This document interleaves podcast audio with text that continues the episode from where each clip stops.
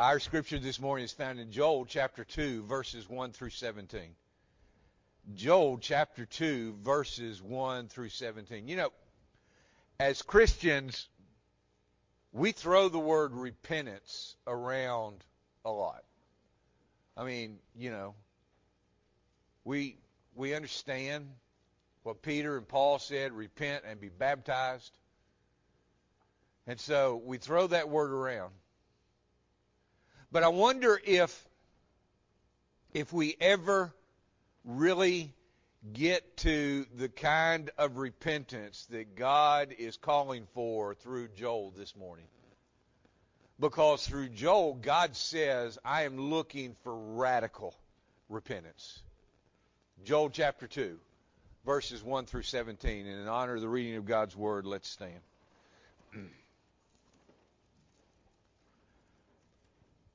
Blow a trumpet in Zion and sound an alarm on my holy mountain. Let all the inhabitants of the land tremble, for the day of the Lord is coming. Surely it is near. A day of darkness and gloom, a day of clouds and thick darkness. As the dawn is spread over the mountains, so there is a great and mighty people. There has never been anything like it, nor will there uh, be again after it, to the years of many generations. A fire consumes before them, and behind them a flame burns. The land is like the Garden of Eden before them, but a desolate wilderness behind them, and nothing at all escapes them. Their appearance is like the appearance of horses, and like war horses, so they run. With a noise as of chariots, they leap on the tops of the mountains, like the crackling of a flame of fire, consuming the stubble like a mighty people arranged for battle. Before them, the people are in anguish. All faces turn pale. They run like mighty men. They climb the wall like soldiers. And they each march in line, nor do they deviate from their paths. They do not crowd each other. They march everyone in his path.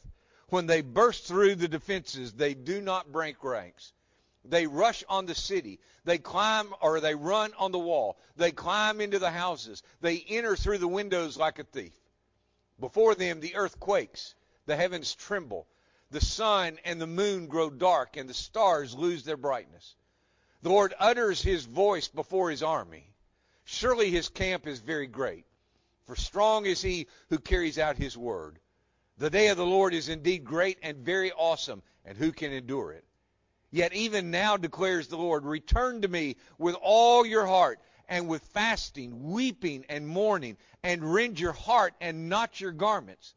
Now return to the Lord your God, for he is gracious and compassionate, slow to anger, abounding in loving kindness, and relenting of evil.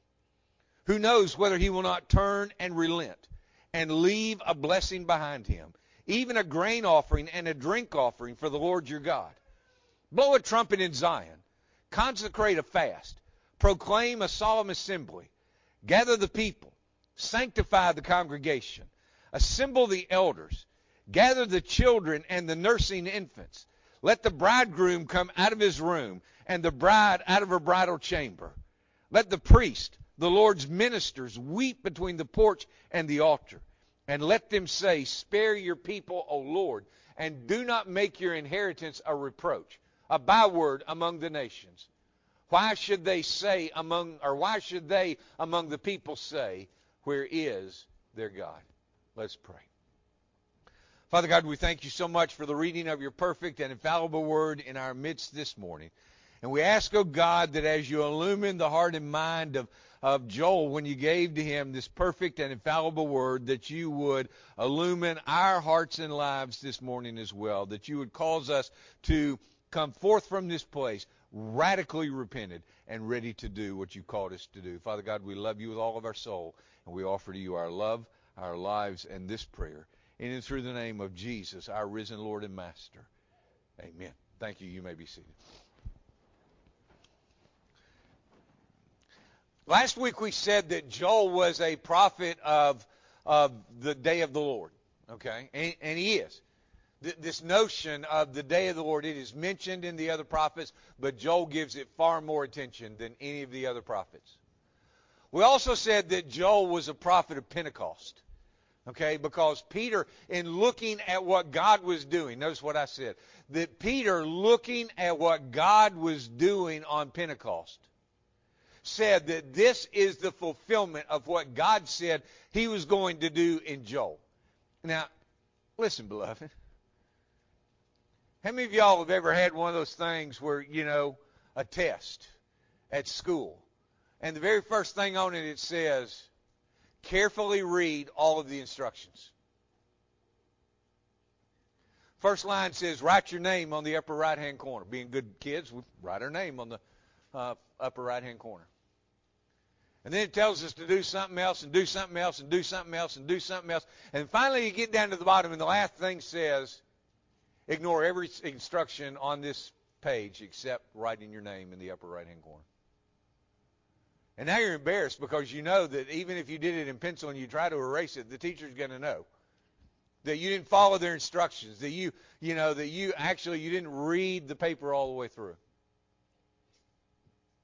The point that I'm making is that for Peter, a fisherman, to be familiar enough with Joel's book to be able to look at what God was doing and say, this is the activity of the Holy Spirit that God prophesied through the prophet Joel, is a pretty amazing thing. He knew his Bible. I have a feeling, listen to me, beloved. I have a feeling that in those 50 days between the resurrection and the day of Pentecost, Peter spent some time in the Word. Peter spent some time in the Word and he spent some time in prayer, asking God to illumine him because I think he remembered what Jesus had said. Thou art Peter, and upon this rock I will build my church. And Peter's going, wait a minute, wait a minute. it's like me. When God called me to preach, I couldn't name the books of the Bible in order. I could name them, I just couldn't do it in order. I mean, I knew all of the books in the Bible. I just couldn't name them in order. Didn't have them memorized. And I'm going, wait, God, uh, you want me to proclaim the word, and yet I don't have the, you know, uh, the the books of the Bible memorized yet. And the Lord said, well, maybe you need to take care of that. And so at the time I was working in West Knoxville, and uh, I, I made myself some little flashcards, and and that's what I did driving to Knoxville and, and home, was memorize the books of the Bible. Joel is telling us also that he is a prophet of repentance. And we're going to look at that in, in a few moments. But listen, this message of repentance, we often think that it's a one and done. And in some cases, it is. I mean, when we sing that song, then I repented of my sins. Well, it is true you repented at the altar of Jesus Christ once and for all. His blood covered every single sin you will ever commit, past, present, or future. But that doesn't mean that we're off the hook. That if we do something that is wrong, that, that, that we don't have to repent any longer because we repented back in the past. Joel is a prophet of repentance. And throughout the Bible, we see this message of repentance. John the Baptist, Jesus, both came onto the scene announcing what? Repent, for the kingdom of God is at hand. Joel tells us that this day of the Lord is going to unexpectedly strike the entire universe. The day of the Lord refers to a terrifying judgment. Now, this one is a one and done. It is a terrifying judgment. When God judges all of the people in the universe and all of the nations in the universe. But we also have to remember, listen to me, beloved. If you're here this morning and you don't know Jesus, it doesn't have to be that way. You don't have to fall to the judgment of God because God sent Jesus. So that we could be redeemed because we know that when Jesus returns, yes, it's going to be a day of judgment for those wicked individuals and wicked nations, but it's going to be a day of deliverance for all of those that know Jesus as their Lord and their Savior. Now, in this chapter, you know, have you ever tried to speak to someone in metaphors and it was clear from the look in their eyes that they weren't getting what you were saying? Okay? You know, I told somebody the other day, I, I was over and, and doing some work in school and trying to be polite. I said, I've got to go see a man about a dog. And their eyes were just like, what? Okay? Joel changes from what he said in chapter 1 about these locusts to begin making it absolutely clear that he's talking about a human army in addition. Now, that doesn't mean that the locusts didn't devastate the land. They did. But Joel wants them to understand, listen, Joel wants them to understand that the locust invasion wasn't the worst thing to happen to them that as terrible as it was, it would be minor compared to the Northern Army's brutality. Joel wants us to know one very sobering fact about God. And that is, God will judge sin. Did you hear what I said? God will judge sin. Now, that judgment either falls upon you because you've never repented and trusted in the price that Jesus paid for your sin, or that judgment falls on the Lord Jesus Christ because that's why he went to the cross, was to pay the price for our sin. In verses 1 through 11, Joel gives us a warning to fear the Lord's wrath. He gives us a warning that this is a God that you should not trifle with. And in verses 12 through 17, he issues a call, an urgent appeal for genuine sorrow and repentance. Now, why? Is, is Joel just this preacher that's wound a little bit tight? And there's something in it for him that they just kind of expected him to be this kind of angry prophet that was preaching doom and gloom? No, beloved. Joel preached what he did because God told him that he wanted radical repentance in his people's lives. Why? Because the bridegroom is coming. I said, the bridegroom is coming. Verses 1 through 11. Joel spoke of the judgment that had already arrived in Judah. In other words, it was already there. They had failed to repent. And he begins to describe what's going to happen if that if they don't if they don't repent and if they don't turn back to God. Beloved, when we are right with God, we want the day of the Lord. Amen. Listen, if my wife goes to town and she says, "Here's your honeydew list while I'm gone," if I am wise and get that honeydew list done immediately while she's still on her way into town, then I am anxious for her to come back home, right? Because I have done what she asked me to do.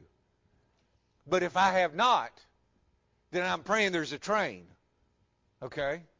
Or a traffic jam in Mohawk, okay? I want to delay her return so that I can do and complete what she told me to do. And listen, beloved, if we are right with God, then we want the day of the Lord to come because in our lives we know that it's not a day of judgment, it is a day of deliverance. God tells Joel to shout instructions to, to his people. They were to blow the trumpet of warning. Everyone had to be warned. Now, in the middle of the day, and, and, and they know the religious calendar, okay? So in the middle of the day, that trumpet goes off. I grew up in West Tennessee. And when we had days like Thursday, they had these really cool things called tornado sirens. And they would set those things off and it would pierce you. I hear one today and it still gives me goosebumps and I'm still going. You know, I'm looking around for where that tornado is. Because it's going off at a time I don't expect it to go off. And so these people, listen to me, these people are going about their everyday business. And all of a sudden, the priest gets up on the pinnacle of the temple and he blows his shofar, and these people are going, What's going on? What's going on? Let me tell you something, beloved. There's a day soon coming. There's a day soon coming when the trump will sound. The Lord will descend with a shout. And we will be caught up to meet him in the air if we have repented and know the Lord Jesus Christ genuinely as our as our Savior. Now, I would hope that this passage shook his office or shook his his audience. Why? What if they all of a sudden installed a tornado siren in, in Mohawk? Yeah, we're close enough we'd hear it. Okay? We're close enough we would hear it. Because I remember when they were running the Southern Crescent during the fall, we could hear the whistle on that thing as it went through Mohawk. And that's not near as loud as a tornado siren. These people were just like us. They felt, listen to me, they felt secure in their prosperity and their worship. It's like that Matthew West song. I throw a 20 in the plate, but I never give till it hurts. Okay? Surely God would be satisfied with a 20. I mean, shoot, I'm throwing it in on top of a 10. Okay? Well, that doesn't mean anything. You don't know how much the person that threw the 10 in was able to give. I won't turn this into a message of, of tithing. Anyway, these people believed that God had given an unconditional promise to the Southern Baptist, I mean to Abraham, that the Messiah was going to come through them. And you remember what they said to Jesus? We are sons of Abraham. Deal with it. And Jesus said, You know what? If I wanted to, I'd raise up that rock right there as the son of Abraham. Because at least that inanimate rock knows where it came from. And you don't. Through Joel, God is telling Judah that he is no longer going to tolerate rebellion. He is no longer, in our words, going to tolerate casual Christianity. He said, you're either in or you're out. Okay? How many of y'all have, have ever jumped into a, gone to jump into a pool or into the lake and somebody jumped just ahead of you and when they hit the water they screamed out, oh, it's cold! And you wanted to stop in midair. Okay? You can't. You can't. You either in or you're out is what God is saying. I am no longer going to tolerate casual Christianity. Now, when this plague of locusts devastated Judah, you would have thought that Joel would have come along and he said, hang in there, guys. This will be over pretty soon. Things are bad, but they, they'll get better. Tough times don't last, but tough people do.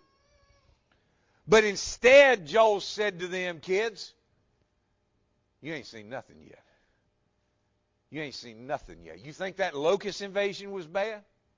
That was just to get your attention. Next comes the judgment. And Joel says this is going to be a day of darkness and gloom, a day of the thickest clouds and the deepest blackness uh, uh, uh, imaginable. It is a picture of utter devastation. We're told in the book of Revelation that people's hearts will melt within them. Revelation 6, 12 through 17 is describing this day in the future. I looked when he broke the sixth seal. And there was a great earthquake, and the sun became black as sackcloth made of hair. And the whole moon became like blood, and the stars of the sky fell to the earth, as a fig tree cast its unripe figs when shaken by a great wind. The sky was split apart like a scroll when it is rolled up, and every mountain and island were moved out of their places. Then the kings of the earth and the great men and the commanders and the rich and the strong and every slave and free man hid themselves in the caves and among the rocks of the mountains. and they said to the mountains and to the rocks, Fall on us and hide us from the presence of him who sits on the throne and from the wrath of the Lamb, for the great day of their wrath has come, and who is able to stand? Now listen to me, beloved. We either believe that or we don't. There's nothing in between. You can say that John was an amillennialist, that none of this is literal. You can say that. You'd be what we call around here wrong. John was telling you what God showed him. He is telling you what the Lord Jesus Christ gave to him. And he said, This is what's going to happen in that great and terrible day of the Lord that Joel prophesied about. He said that it would be a day of war and that there has never been anything like it, nor will there ever be anything like it again. And obviously, throughout the, the rest of the verses, uh, through verse 11 in that chapter, it says the invasion will be devastating. Nothing is going to escape the fierce, destructive force of the army. It'll be a day of astounding signs in heaven and earth. There'll be earthquakes and catastrophic violent or volcanic eruptions, eclipses, and the stars themselves were blacked out by the power of the Lord. The day of the Lord would be a day of judgment executed by God Himself, it tells us in verse 11. The Lord utters His voice before His army. God warns all of us that the day of the Lord is coming because of all of the evil and wickedness on earth. The immorality, the lawlessness, and the violence, God's holy wrath will fall upon us. And when it falls, beloved, there will be no escape.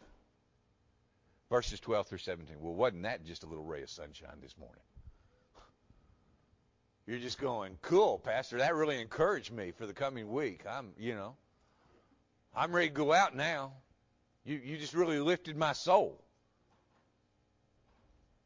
What should we do in response to this word? Joel tells us, tells us very clearly. He calls for radical repentance. Listen, beloved, you can fool the preacher. You can come down and you can say, I, am I'm, I'm going to cry these crocodile tears. I'm going to sign you a little form. I'm going to pray this prayer that, that you want me to pray. You can fool the preacher, but you can't fool God. You can't fool God. And God says that's what's been going on in this nation. He says, return to me, verse 12, with all of your heart. And then put some skin in the game with fasting, with weeping, and with. Listen, beloved, when's the last time we wept over our own sin? Now, we got mad about somebody else's sin. Amen. Can I get a witness? We got mad about somebody else's sin. But when's the last time we wept over our own sin? When is the last time that we got on the altar before Almighty God and said, God, I don't deserve to be here. I deserve to be put to death? Now, in this, I want you to understand God is saying, yes, the locust came. And yes, there is an army that is coming. Verse 13. Now return to the Lord your God for he is gracious and compassionate. How many of us look at God that way? Man, we look at God as some kind of cosmic killjoy that won't let us have any fun. That all of the good stuff, all of the cool stuff is, is, is off limits. That we, you know, that we can't do this. The Bible, even the Old Testament, you, you think, well, that's a New Testament con, uh, concept. No. Joel says God is gracious and compassionate, slow to anger, abounding in loving kindness, and relenting of evil. Well, how do we square that with where it says in the Bible God never changes his mind? You're looking at this from a human perspective, beloved. You're looking at this from a human perspective. God already knows what they're going to do. God already knows whether they're going to repent or not. And so Joel is speaking from a human perspective so that when God's judgment comes upon them, that they'll be able to say, well, you know that guy Joel, we just thought he was maladjusted. But God warned us. God gave us an opportunity to repent. God gave us an opportunity to turn back from this. But what I need you to understand, listen to me. What I need you to understand is that the opportunity for repentance is limited. It exists for only a short period of time. How many of y'all, your, your date of death is already carved onto your tombstone? How many of y'all already have your death certificate in your hand, just ready? You know, you can just hold it when you die so that it'll save everybody some time and effort. With the cause of death and all of that, none of us do. We don't know when we're going to die. We don't know when the day of the Lord is going to come. We don't have any guarantee that the day of the Lord is not going to begin tomorrow. The opportunity for repentance is limited. It exists for only a short period of time. God is calling them to a true radical repentance. That means a complete change of heart. They must be genuine when they fasted. You know what we do? Hey, buddy, how long you been fasting? Two hours. Amateur. I've been going for 12. I'm not even hungry yet. Not even hungry. God wants us to have genuineness in our hearts. And our tears of weeping and mourning have to be a genuine expression of sorrow over uh, dishonoring God and His Word. Verse 13. Rend your heart and not your garments. Let me ask you a question, beloved. If we were ancient Jews and we ripped our clothes every time that we committed some horrible sin, how many of y'all would have an empty uh, closet right now? Okay. Amen. God says, rend your heart. God's not interested in the outside. God's not interested in the outside. Jesus said that it's not what you bring into the body that, that defiles it, it's what comes out of the body that defiles it. Rend your heart and not your garments. Now, all of this is to be a very private affair, right? That I'm supposed to get, you know, in my private prayer closet and, and get over here and, and get alone with God and, and, and, and just, you know, share with Him. Because, listen, we all know real men don't cry. Right? Right? Real men do cry, beloved. Jesus wept. Jesus wept, and he wept on more than one occasion.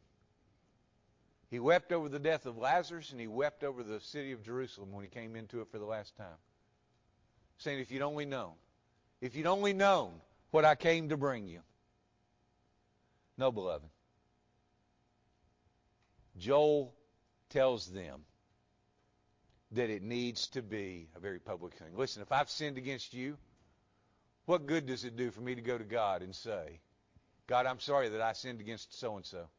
Would you bless them? Would you bless them? You know what God's generally going to say to them? To you? You know what would bless them more?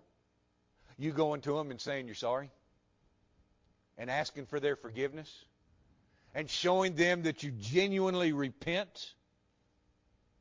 Verses 15 through 17, and we're done. God calls for the trumpet to be blown again. Now notice in verse 1, it was to call them and warn them that an invasion was coming. This time, it's to call them and warn them, or, or to call them to a fast, a solemn assembly. Every person was to attend and be set apart to God. Beloved, repentance is an absolutely essential uh, part of our lives in order to escape God's coming judgment because true belief translates into obedience and heartfelt obedience trans- or shows belief. One last thing that should have caught our attention. Verse 16. Whew, it's a great verse. Verse 16. Beloved, Jesus is not just a king. Jesus is a betrothed king. Jesus is an engaged king, and soon he will be a married king. His bride is us, and he's coming back for us. He came the first time 2,000 years ago to die for his bride to pay a dowry, as it were, with his own blood. And when he comes back, he will be coming back to marry us and take us, his own church, into the gardens and chambers of his joy forever. Revelation 19, 6 through 9. Excuse me.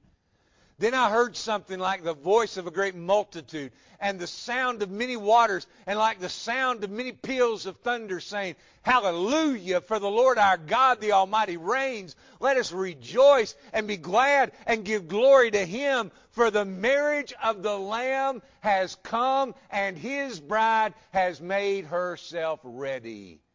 It was given to her to clothe herself in fine linen bright and clean, for the fine linen, linen is the righteous acts of the saints.